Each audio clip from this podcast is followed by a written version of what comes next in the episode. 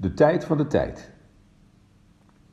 De uitkomst van een verschillenanalyse in performance van twee top accountmanagers met een identieke portefeuille was de interactiviteit die er aan hun respectievelijke klanten werd besteed.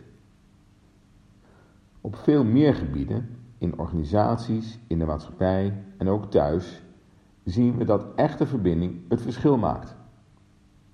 Meer handen aan het bed, meer blauw op straat, de kwaliteit van dienstverlening, het smeden van het team, de opvoeding van je pubers, de ontwikkeling van professionals. Allemaal kwesties van tijd.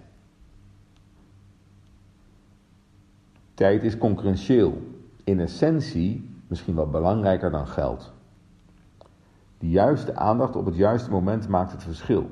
Let wel, ik zeg niet dat interactie, relatie het enige is. De inhoud is onlosmakelijk verbonden. Maar verbinding overbrugt de inhoud. We passen vaker cijfers aan mensen aan dan dat het lukt om met cijfers mensen in beweging te krijgen.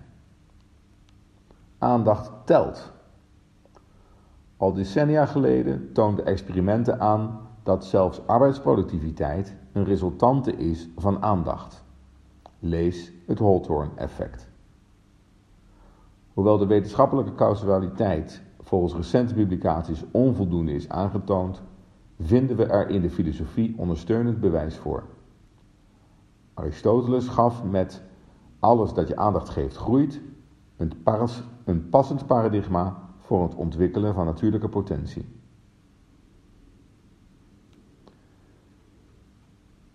Tegelijkertijd is tijd ook schaars. Iedereen heeft weliswaar evenveel, maar je kunt de tijd maar één keer besteden. Het gaat erom wat je met die tijd doet. Je keuzes bepalen je prestaties. En daarin zijn we vrij. Er zijn zaken die je niet kunt beïnvloeden, maar dan heb je nog altijd de keuze hoe je daarmee omgaat. Net als in topsport wordt onze prestatie niet alleen bepaald door competentie, maar vooral door focus, leervermogen en de verbinding met het ecosysteem. Allemaal keuzes die gaan over tijdsverdeling, over de juiste aandacht op het juiste moment. Een voorbeeld van dichtbij. De hoogste klanttevredenheid betreft turners die focus aanbrengen in hun werk, leren van hun fouten en één zijn met hun klanten. Deze keuzes voor de juiste aandacht zijn nog niet zo gemakkelijk. Soms moet je ergens meteen tijd in stoppen, omdat het probleem anders groter wordt. Soms moet je er juist vanaf blijven, iets tijd geven en juist geen tijd aan besteden, omdat het vanzelf gaat. En hoe weet je dat verschil? Hoe maak je keuzes?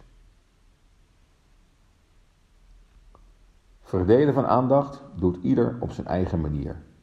Met of zonder betekenisvolle bron, met of zonder spreadsheet en met of zonder disciplinerende assistent. In de huidige tijd zullen we in de verdeling een verschuiving gaan zien. Van meer materie ingestoken afwegingen naar menselijke waarden. Vroeger gold tijd is geld. Tegenwoordig is tijd onbetaalbaar.